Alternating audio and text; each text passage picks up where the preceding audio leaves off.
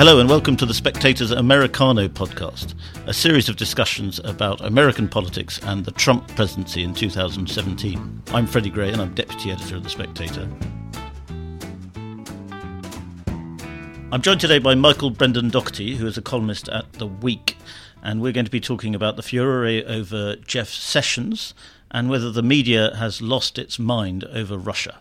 So, Michael, Jeff Sessions is under a lot of pressure and may have to stand down, resign as Attorney General, and his career may, in fact, be ruined as a result of his meetings with the Russian ambassador in Washington and his later statement during his confirmation hearing that he did not have communications with Russian officials during the campaign.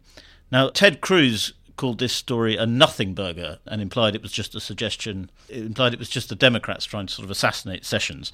Would you agree with that? I rarely agree so heartily with Ted Cruz, but in this case I do. And it may not just be the Democrats. It may also be the intelligence community, which seems to have played a role in the scuttling of General James Mattis from the National Security Advisor spot over a similar story. So I do think there is potentially the story is that, you know, there are elements of the executive branch that are taking out Trump's cabinet and advisors one by one.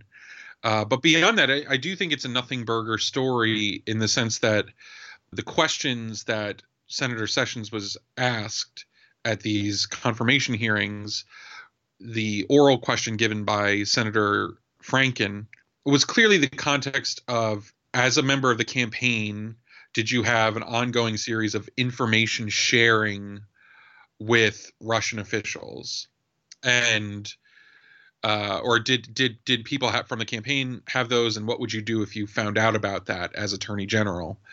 And Jeff Sessions responded that he didn't know anything about that happening and that he himself was a campaign surrogate, and he had no communications with the Russian government. And people are taking that last phrase very literally and saying, well, you actually had these two little chats with the ambassador, but the context was clearly about information sharing to help the campaign, not part of the normal business of being a high-ranking Senate leader who works on the Armed Services Committee. And it's the same thing with the written question from Senator Leahy was set in the context of the campaign. Did you have contact with Russian officials?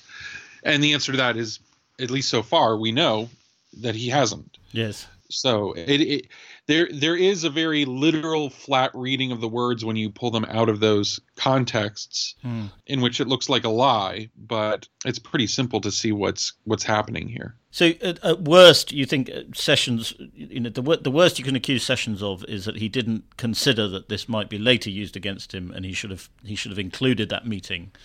Yes. Yeah. I mean, he could have said, but again, this may have, at the time of the hearing, it may have also, in a sense, created a new news story at that time. If he had said, well, no, in the context of the campaign, I do not. But, you know, I have had glancing conversations with the Russian ambassador as part of the normal business of the Senate. You know, that may have caused a kind of uproar that very day. And that may have been why, in a very lawyerly fashion, he answered the question exactly within the semantic range that it was defined by. Yes. So he could have said something, and maybe he should have in retrospect. The Democrats have been gunning to get at Sessions, haven't they, since he first emerged as a member of Trump's cabinet. I mean, there was a sort of attempt to tie him to the KKK. Could you tell us a bit about that?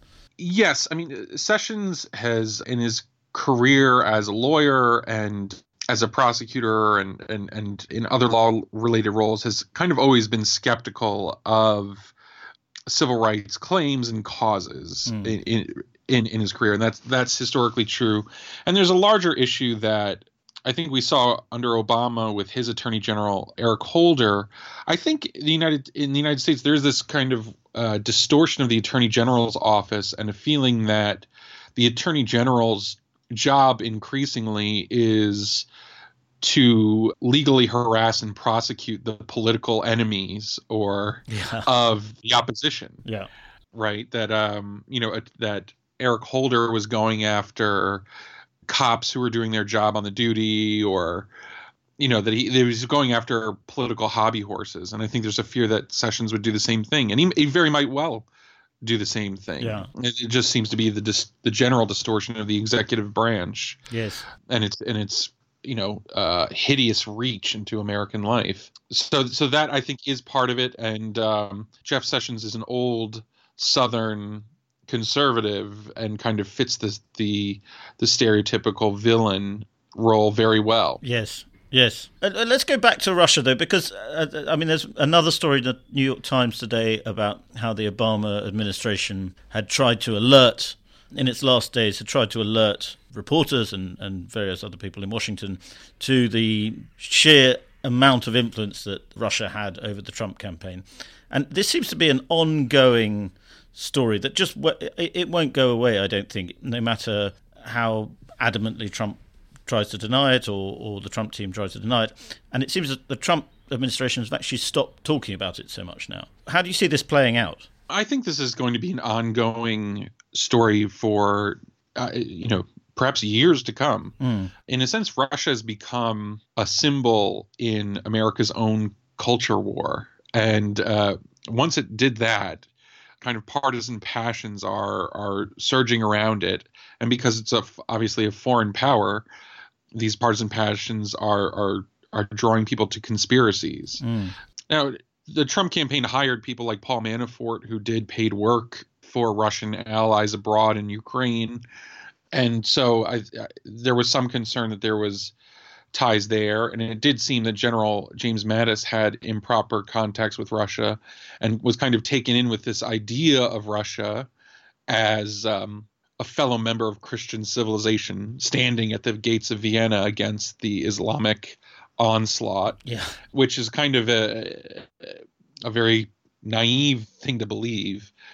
But it's one that's kind of been encouraged by this partisan warfare dynamic. There are legitimate questions to ask, but at the same time, this has also created hysteria among Trump administration's critics. And you see almost every few days there's some new Russia story that seems to fade out almost immediately when people examine it. For instance, the idea that the Trump administration had a secret computer communicating with the government in Moscow or something like that, which turned out to look like a spam hotel offers email server. And then, there was a story that the Russians had hacked the electrical grid in the northeast of the United States, which hadn't happened. Then there was a story that the Russians had hacked U.S. public television, C-SPAN, and replaced it with Russia TV for a few hours, or RT, the Russian news network. Yes. And there's all this hysteria that happens along the edges of it as well. We're always told there's information that we can't know, and I'm sure that's true for security reasons. But the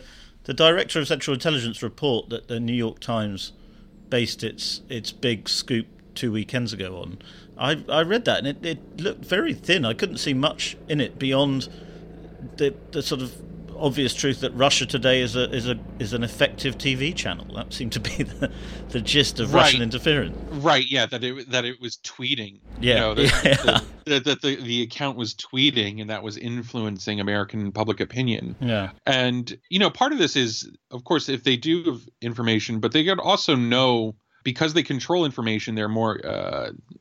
The intelligence community and journalists working with them are more easy to manipulate our ignorance as well as our knowledge. Yes.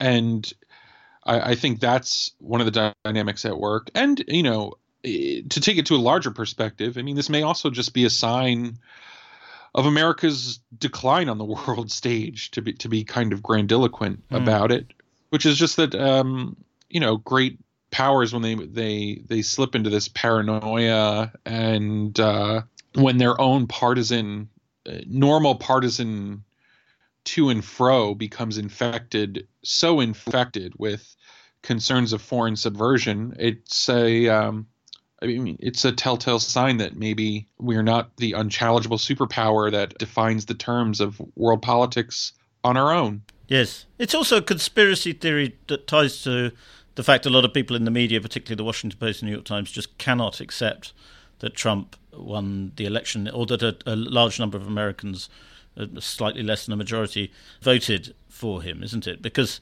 they have to have been brainwashed in some way, or there has to have been some outside coercion, I think. That's the thinking, isn't it? Right. I mean, there's a psychological play, what we increasingly call the bubble in New York or in Washington, D.C. I mean, they do have a hard time looking at the fact that the Democrats seem to be losing the Midwest and Rust Belt the way that 25 to 40 years ago they began losing the South. And, that the sons of former union members who were solid Democrats are not union members themselves and consequently are not themselves solid Democrats. And it would be a rich environment for Russia to intervene in if could, because it would literally just have to it's like the old science trick of dropping a ping pong ball into a group of mouse traps that will set it off and set it flying around. I mean, there's an element here where Russia would have to do very little in order to encourage Democrats and Republicans and their partisans to tear each other apart. I mean, because we want to tear each other apart by our own volition. Well, there seems to be two related conspiracy theories happening with regard to Trump's election. One is the Russian element, and the other is a sort of right-wing propaganda online. It's very sophisticated, voter-targeted online propaganda machine that the Guardian did a big piece about it last week that caused a lot of interest. And the idea is that Robert Mercer is behind this operation. Do you think, is that another conspiracy theory, or am I imagining it to be a conspiracy theory? It is. All of these things in a close election, all of these little marginal stories seem to take on grand meaning. The fact is that the internet has robbed traditional media institutions of their authority to determine what's news and to pronounce upon what's true. And there's money to be made or political gain to be had, or just lulls, as they say on the internet, just the laugh factor in typing up crazy stories and watching gullible partisans pass them around on Facebook.